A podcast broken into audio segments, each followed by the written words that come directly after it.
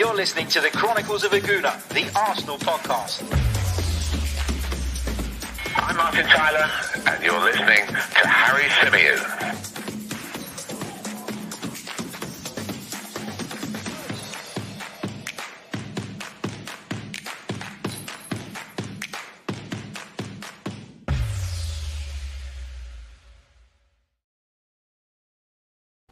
Hello and welcome back to another live edition of the Chronicles of a Gooner, the Arsenal podcast brought to you by manscaped.com as ever.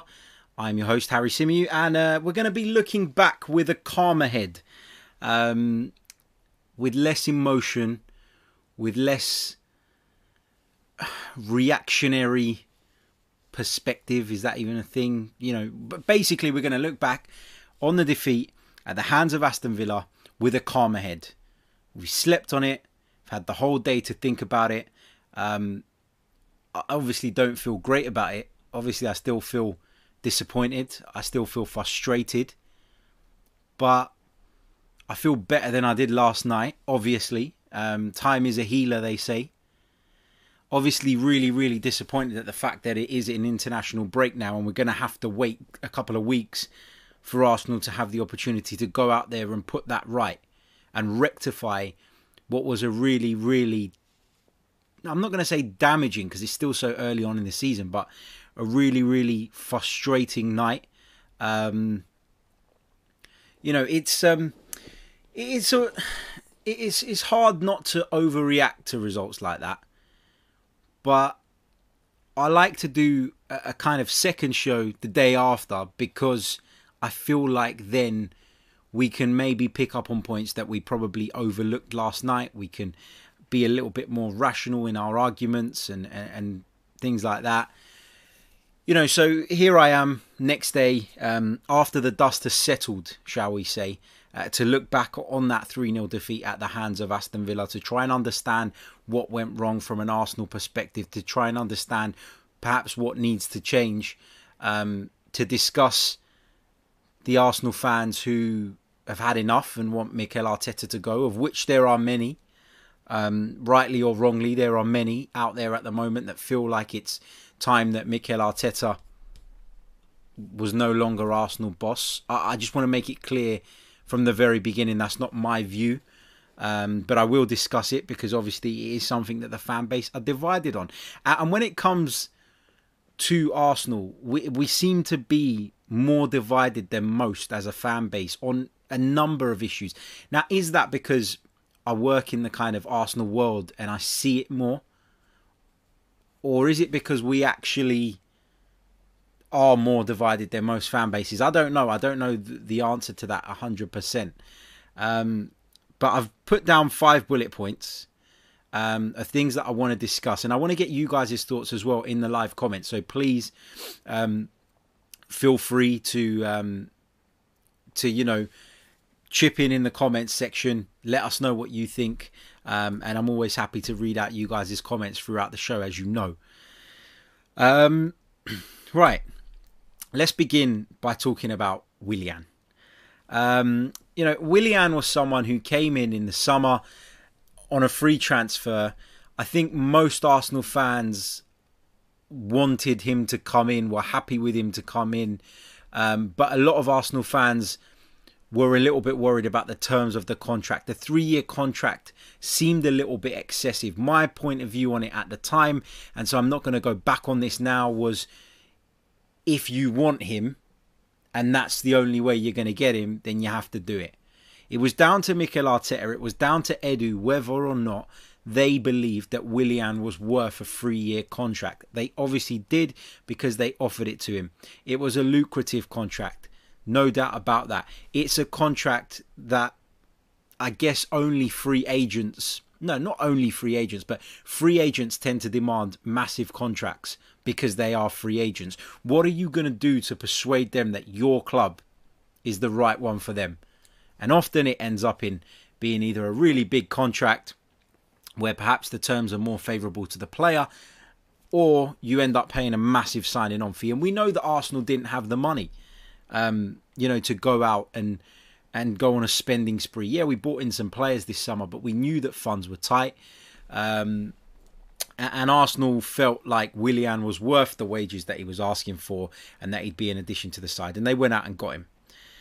My view when we signed Willian, again, I'll, I'll just quickly recap, was very much that this is somebody who should be coming in to add experience to what, when you look beyond Lacazette and Aubameyang, is a fairly inexperienced forward line. Reiss Nelson, inexperienced in comparison to some of the forwards that are playing at the other top Premier League sides. Uh, Bukayo Saka, still a kid. Do you want to have such a heavy reliance on an 18 year old? Gabriel Martinelli, when he comes back, another youngster who, again, I think we shouldn't be putting too much pressure on. Nicolas Pepe, who is a little bit older, of course, but hasn't really settled into English football uh, the way we'd have liked up until this point. So bringing Willian in seemed like a, a good idea. But I would go back to what I just said, and that is that he, I saw him coming in as somebody who would provide experience and a backup to those forwards, not be a player who plays every single week. And it seems as though Mikel Arteta is so keen on using uh, Willian at every opportunity despite the fact that he's not producing anything. He's not producing assists, he's not producing goals.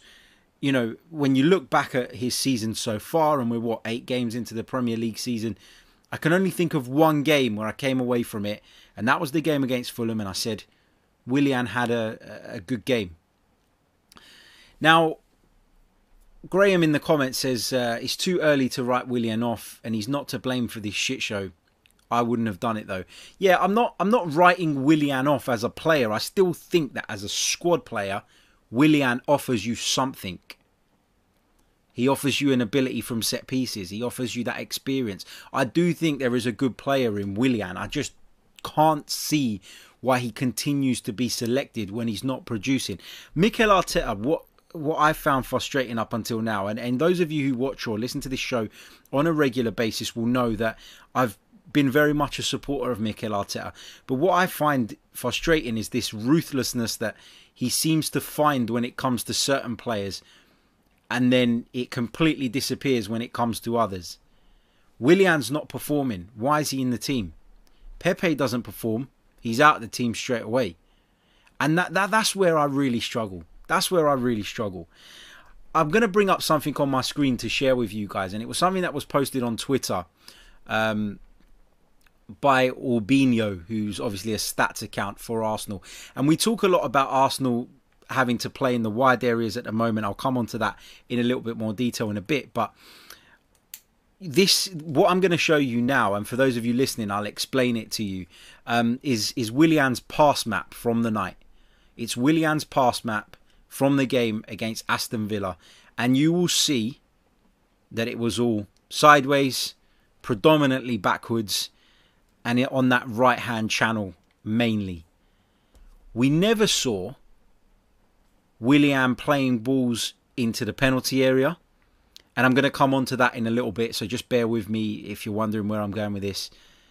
We, whenever we get to a certain point with an Arsenal attack, and I'm talking about on the corner of the penalty area, it's about turning back again and going back inside. But when we go back inside, it's not square, we're going deeper.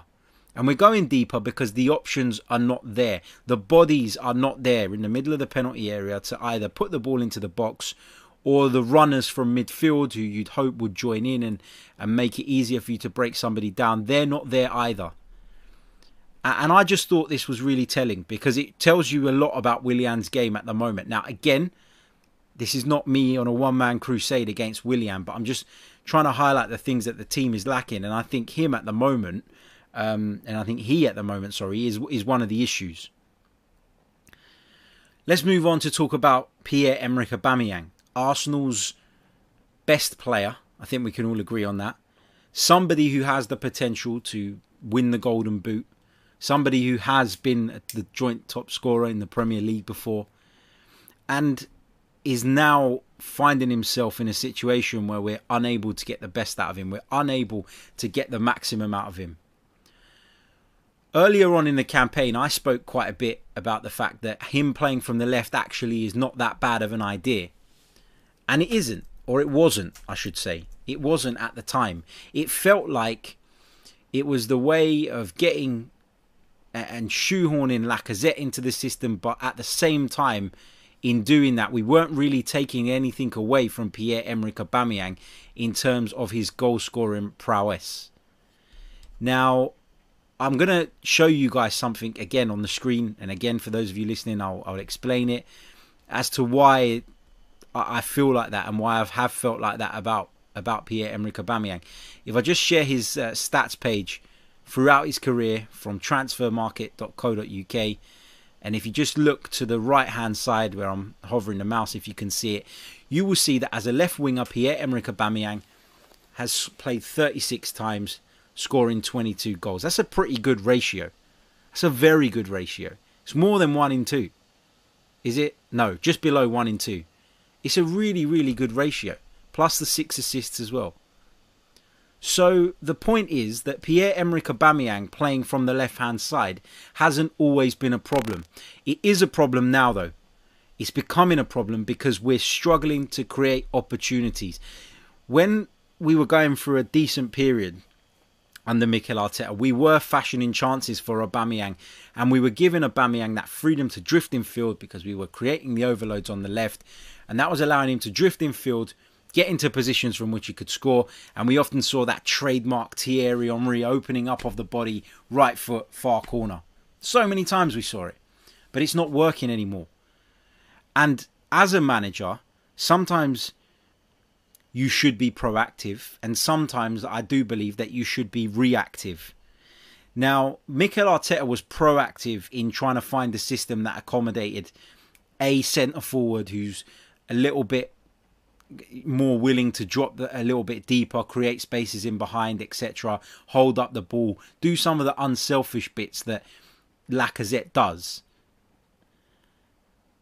But now he needs to be reactive because the way we're playing at the moment means that our biggest asset, our best player, our top goal scorer um, over the last couple of seasons, somebody who is arguably one of the best strikers in world football, is being cast aside and we're not getting anything out of him. Nothing at all. So that needs addressing. It, it you know, it, it's it's got to, when you you come into a side and you take over a team, one of the most important things you've got to do is you've got to get the best players on your side. Now, I do believe that Mikel Arteta got Pierre-Emerick Aubameyang on his side when he first came in. Hence, partly the reason that Aubameyang agreed to stay with the club. But now Aubameyang must be looking and thinking, boss, this isn't working. I'm not getting on the ball enough. I'm not get and when I do get on the ball, I'm not in positions from which I can affect the game. Pierre Emerick Aubameyang is not Cristiano Ronaldo. He's not Lionel Messi. He's not going to pick up the ball on the touchline, drift inside, dance past two or three bodies, and put the ball in the back of the net. That's not Pierre Emerick Aubameyang's game. But you can guarantee more often than not that when an opportunity falls to Pierre-Emerick Aubameyang in front of goal in the right area, the kind of opportunities that have been falling to Lacazette of late and he's not been taking, Aubameyang is more likely to stick those away.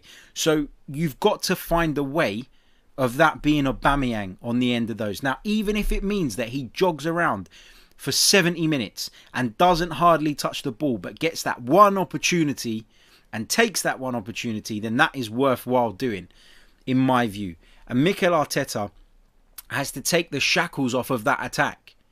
Everything is so specific, everything is so regimented. And it reminds me a little bit of Unai Emery. And I hate to say that because if you're a long time listener or viewer of this podcast, you will know exactly what my thoughts were on Unai Emery, and they weren't very positive. But it feels like some of the similarities that we saw from Unai Emery are creeping into Mikel Arteta's side as well. This obsession with going down the flanks, an inability to create things through the middle. Now I know teams defend like generally more carefully in the middle. Obviously, you don't want to get opened up in the middle.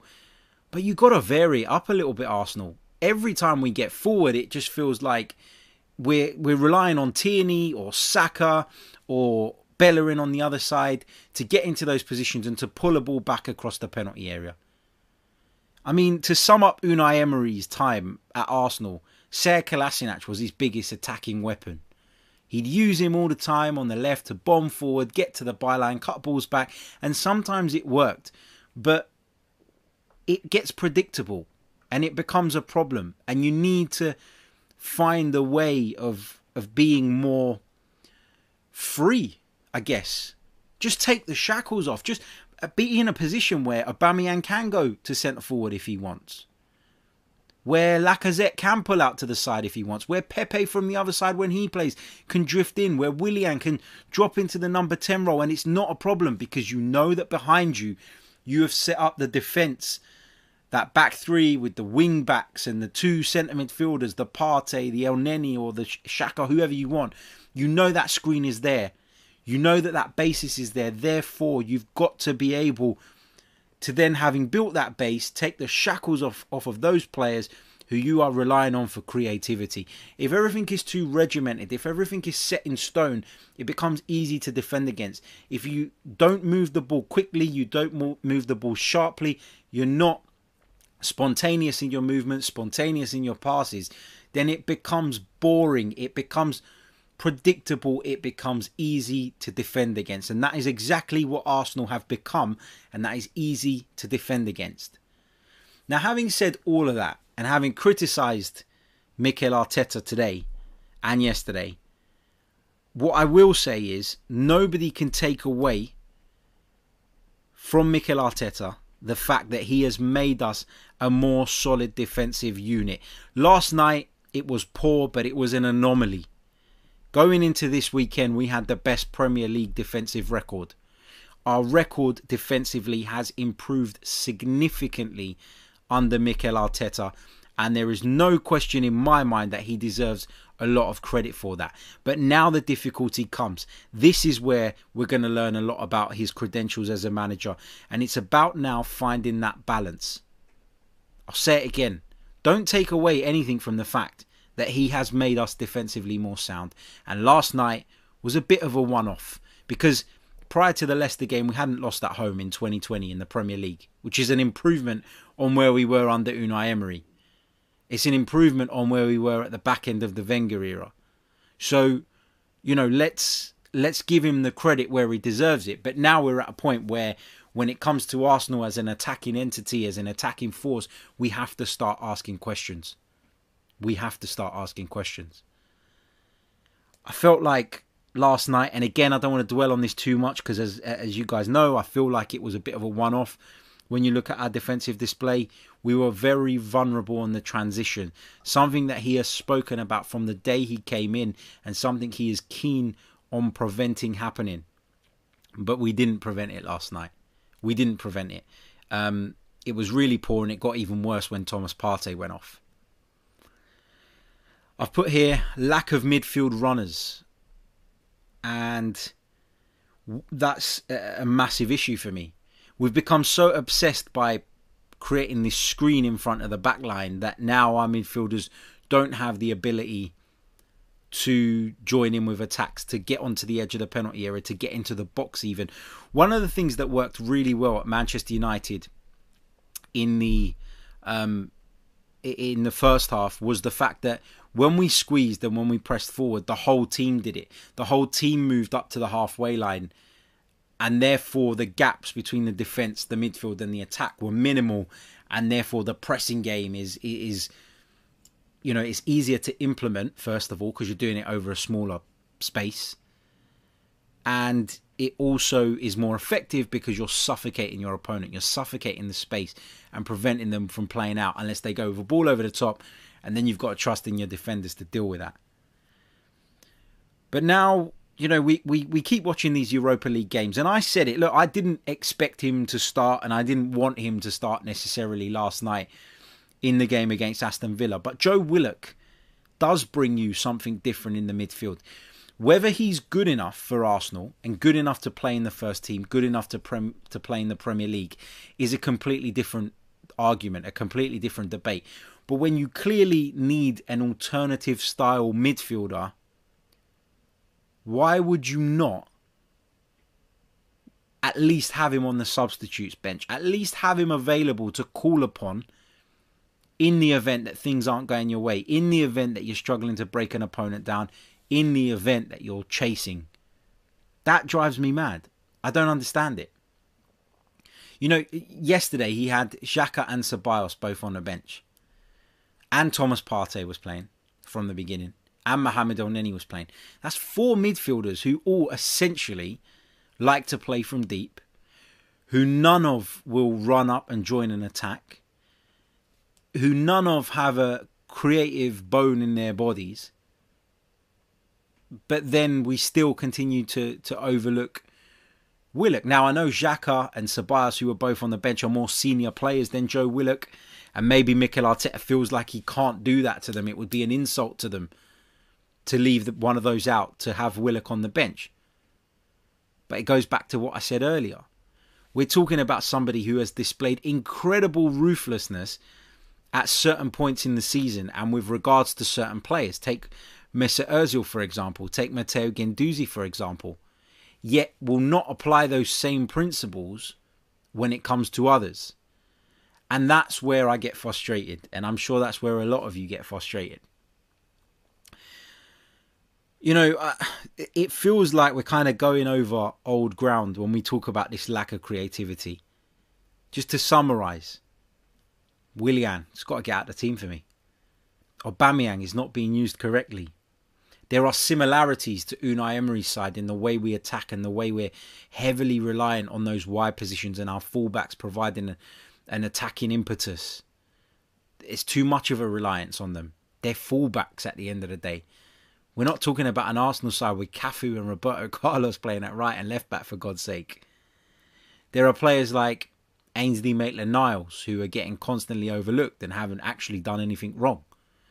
Nicolas Pepe, who has never really been given a, a string of games in which to find his rhythm, find his groove. But when he does play, regardless of whether you think he can do more or not, he does impact games, he does score goals, and he does provide assists.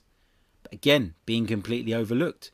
For Willian, who at the moment, and I'm not saying Willian hasn't been a good player or won't be a good player for us going forward. It's impossible to say that at this stage. But at this moment, he's not producing, yet he continues to hold down a place in the side.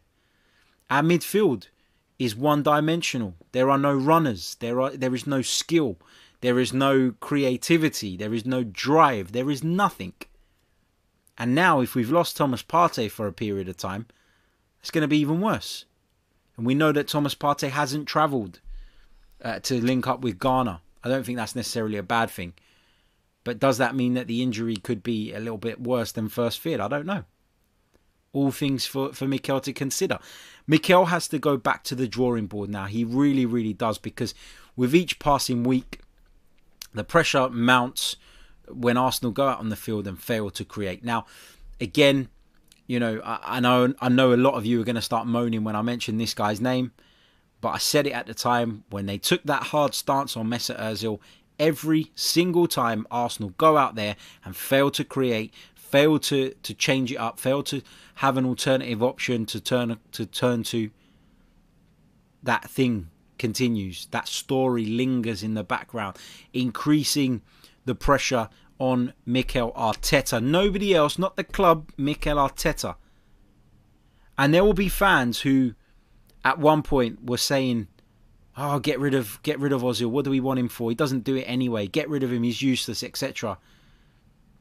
There will be fans who were of that viewpoint and of that stance. I already know some who will now, or with each passing week, slightly change their stance and start trying to then understand why, despite the fact that we're so bad in that department, are we still leaving out an alternative option?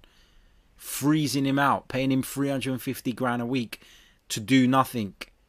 When actually, I'm not saying he's a long term solution. I'm not even saying 100% that he can be a solution. But there's a chance he could be. And we've seen it for months that the the solutions we currently have at our disposal are not going to improve in that sense, and it's a problem. Right, um, don't forget if you haven't already, smash the like button on the video. I can see there's over a hundred of you watching us at the moment, and that's incredible because I know old Boris Johnson uh, was giving his uh, coronavirus update, but after I heard the first five minutes, um, which was the usual, it's not a political show. Let's not discuss that, but you know what I mean. Um, once I heard that bit, I uh, just uh, turned it off and jumped on here.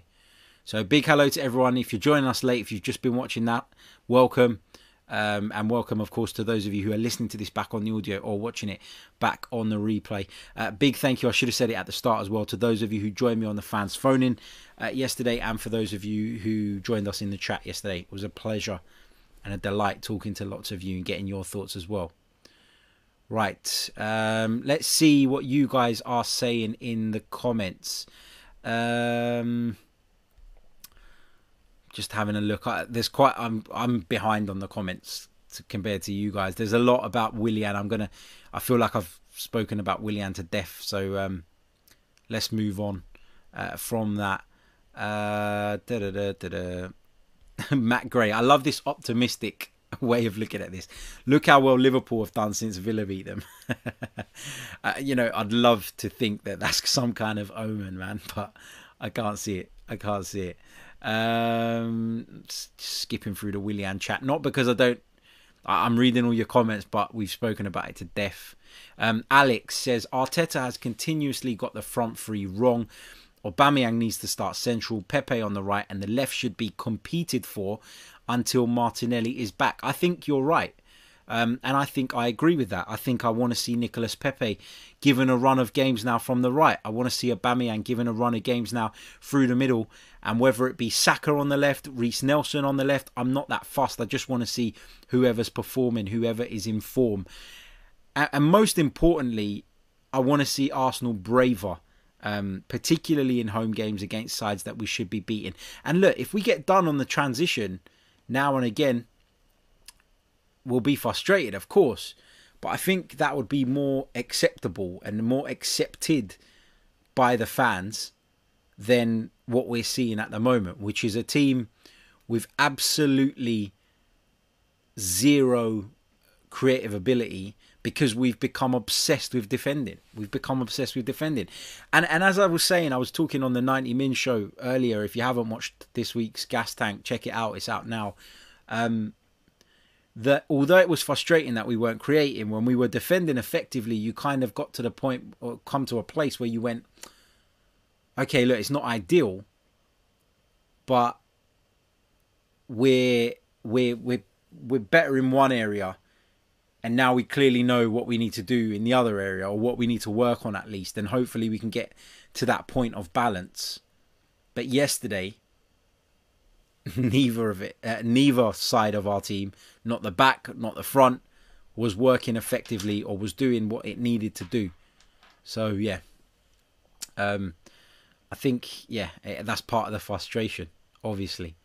Glenn Kitely says we currently have so many problems players not performing, injuries, players not being picked, not scoring enough goals, lack of balance. Where do we even start? Yeah, it does feel like we've got a lot of problems, and it does feel like some of those problems have probably been glossed over a little bit, um, given that we won the FA Cup, given that you know we've we've shown some improved performances. We won at Old Trafford last week, etc.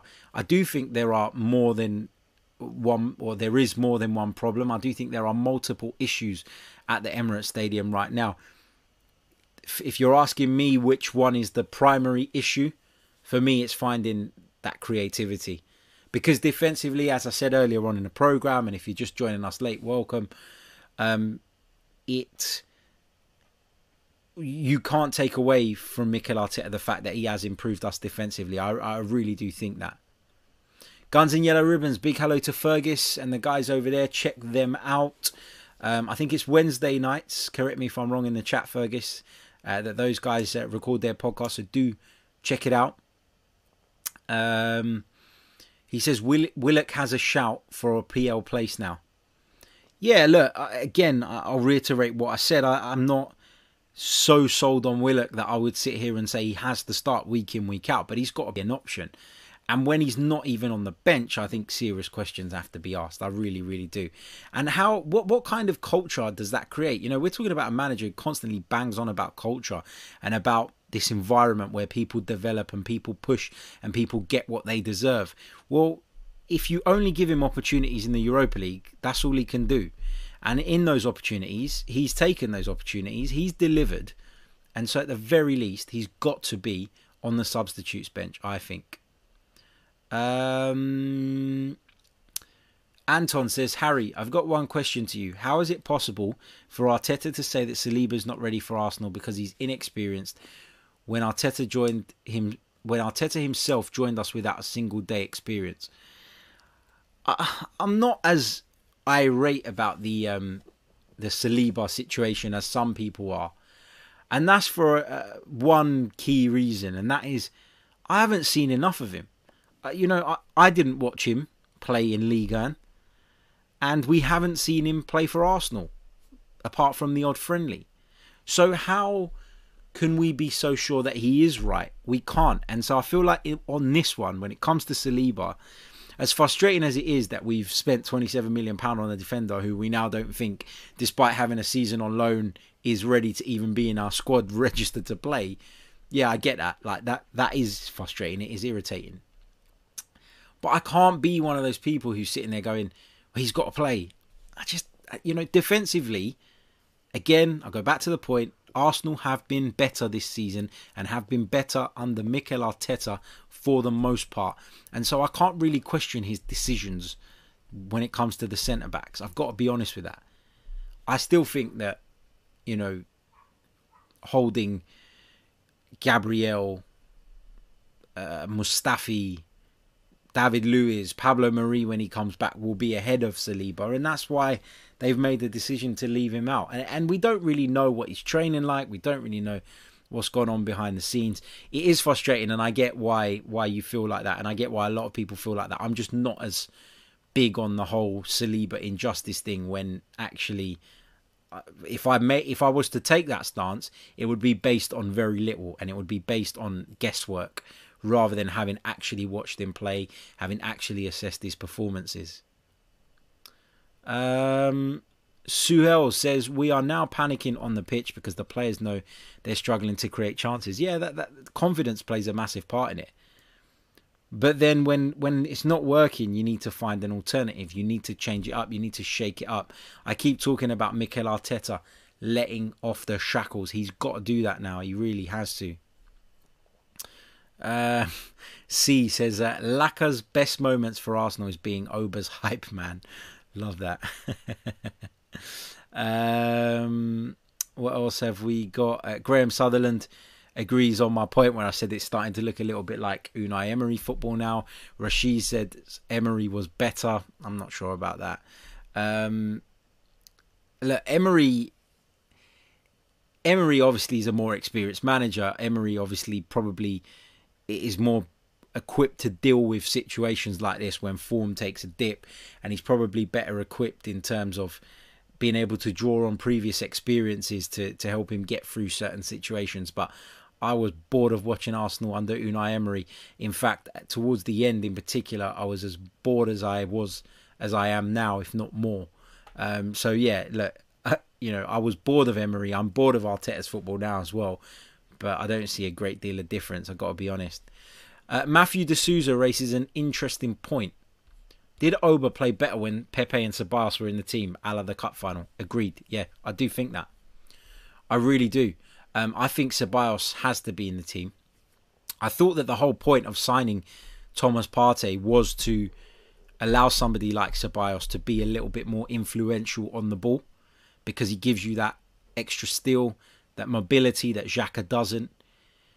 Elneny played really well at Old Trafford. So again, as I said on last night's show, I'm not really going to go in too hard on the fact that Elneny played again last night because, as I said, I'd have made some changes. I said it in the preview show. But given the result we just picked up at Old Trafford, I don't think anybody could have really been up in arms about Mikel deciding to go with the side that had just won at Old Trafford for the first time in what, 14 years. Graham uh, says we lost to Leicester, so it's not a one-off. We did lose to Leicester, but the nature of the defeat was very, very different. We had all of the ball against Leicester. We got done with a sucker punch goal late on. We had a goal disallowed at nil-nil that should have stood, etc., etc. Whereas Aston Villa just played us off the park, so that's why I, felt it was different. Um, and I do see this as a little bit of a one off. The way we capitulated, the way we conceded three goals at home, got done on transitions um, regularly, whereas against Leicester it was that one transition uh, that we paid for. Um, what else have we got here? Uh, just scrolling through your comments, just running out of time. That's why I'm kind of scrolling through a little bit faster than normal. Uh, let's see what we've got here. Um, some of you disagreeing with me um, that uh, we're better defensively and saying that it's because we're just putting more men behind the ball. Yeah, um, you could argue that, but that's part of being better defensively, isn't it? Having a um, having a system that allows you to get bodies in the right places is part of being a better defensive unit. That's not by coincidence. That's by instruction. Therefore, he has improved us defensively.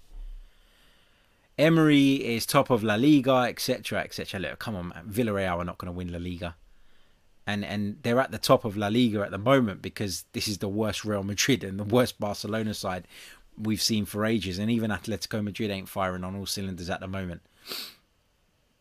I uh, hope he doesn't win La Liga because that would be a disaster for me um, as somebody who's criticised him time and time again. But yeah, I mean, look, lots of different opinions, lots of different views, lots to mull over um, during the international break. You know, I said that it was annoying that we've got like two weeks now before we get the opportunity to put this right, but maybe it's a good thing. Maybe we can all go away, calm down, uh, take stock of where we actually are. Maybe it's a good thing um, for Mikel Arteta to be able to go away and take stock as well on what is going on. Um, come out of the limelight a bit, have a good think, have a little bit of a shake up with regards to the creative patterns, the, the attacking patterns with which we're trying to play, and, and whether or not it is time to, to make changes with regards to the personnel, and whether it's time to move Pierre Emerick Aubameyang back into the middle of our front line. Important to remember as well that we're, we're discussing this and we are discussing it. That's what we do on this channel. We don't shout, we don't scream, we respect each other's opinions. Yeah, we get a little bit emotionally charged, but that's because we're Arsenal fans. But what I love about this channel and I love about the community that we've built here is that everybody respects one another's view, everybody can discuss things sensibly, and I like to think that I try at least to keep a, a calm head on most things and most of the time, although as a fan, as someone who's loved the club all my life, it is difficult at times, and sometimes I do lose it a little bit. Probably did a little bit at the beginning of last night's show, but that's the passion of it all. That's why we love football so much. But just a couple of final points. Let's remember that this is Mikel Arteta's first job. There were always going to be bumps in the road. I said that last night. I've been saying that all season. I've been saying that since last season. There's always going to be bumps in the road as Arsenal look to get there champions or, or regain their Champions League status, we will hit brick walls. We will sometimes take a step forward and then take two steps back. And Mikel Arteta is learning, he's learning on the job. We have to hope that he learns quick enough for us to achieve our goals. But if he doesn't, and the mistakes do continue, then you've got to put it on the board. The board of this football club, the owners of this football club, who entrusted someone with very little experience to take this job. Now, I've been in a position at work where I've recruited people before and I've taken gambles on people that didn't really have as much experience, but I liked what they were saying and I liked their view and I liked their, their logic and I liked the way they were going about things and their attitude. And so that can go a long way and the club may have kind of fallen into that trap a little bit with Mikel Arteta, but ultimately if that person then doesn't deliver, you're you're responsible for that, having taken that gamble.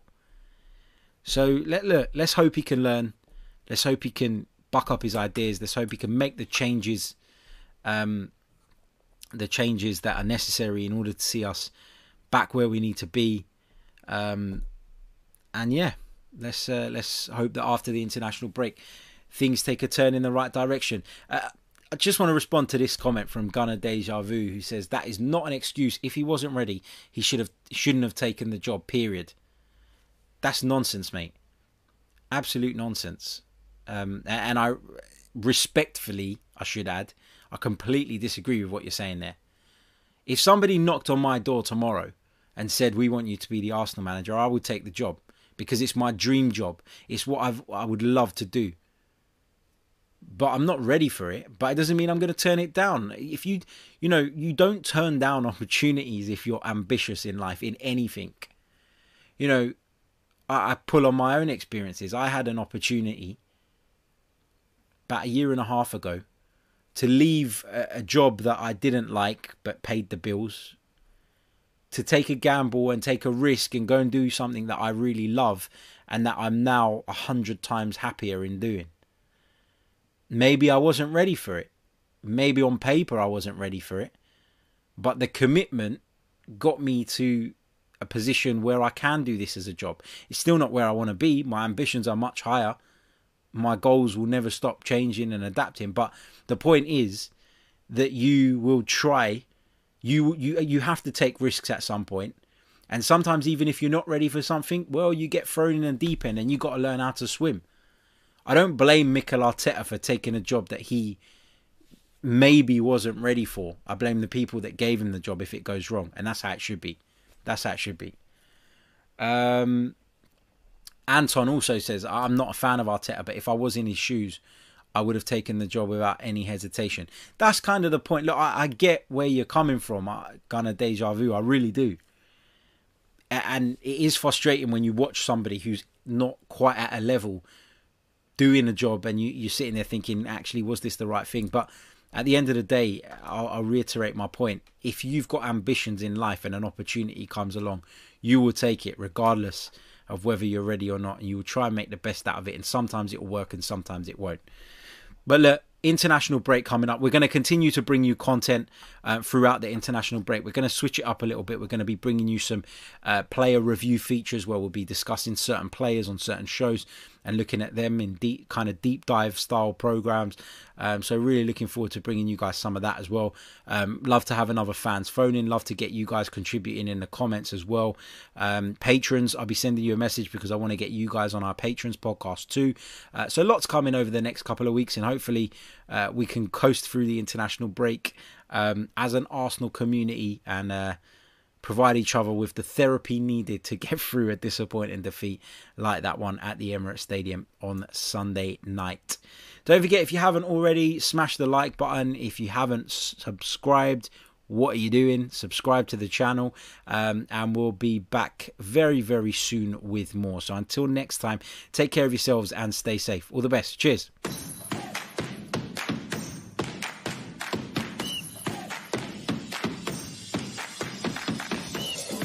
You're listening to the Chronicles of a Gooner, the Arsenal podcast. I'm Martin Tyler, and you're listening to Harry Symeou.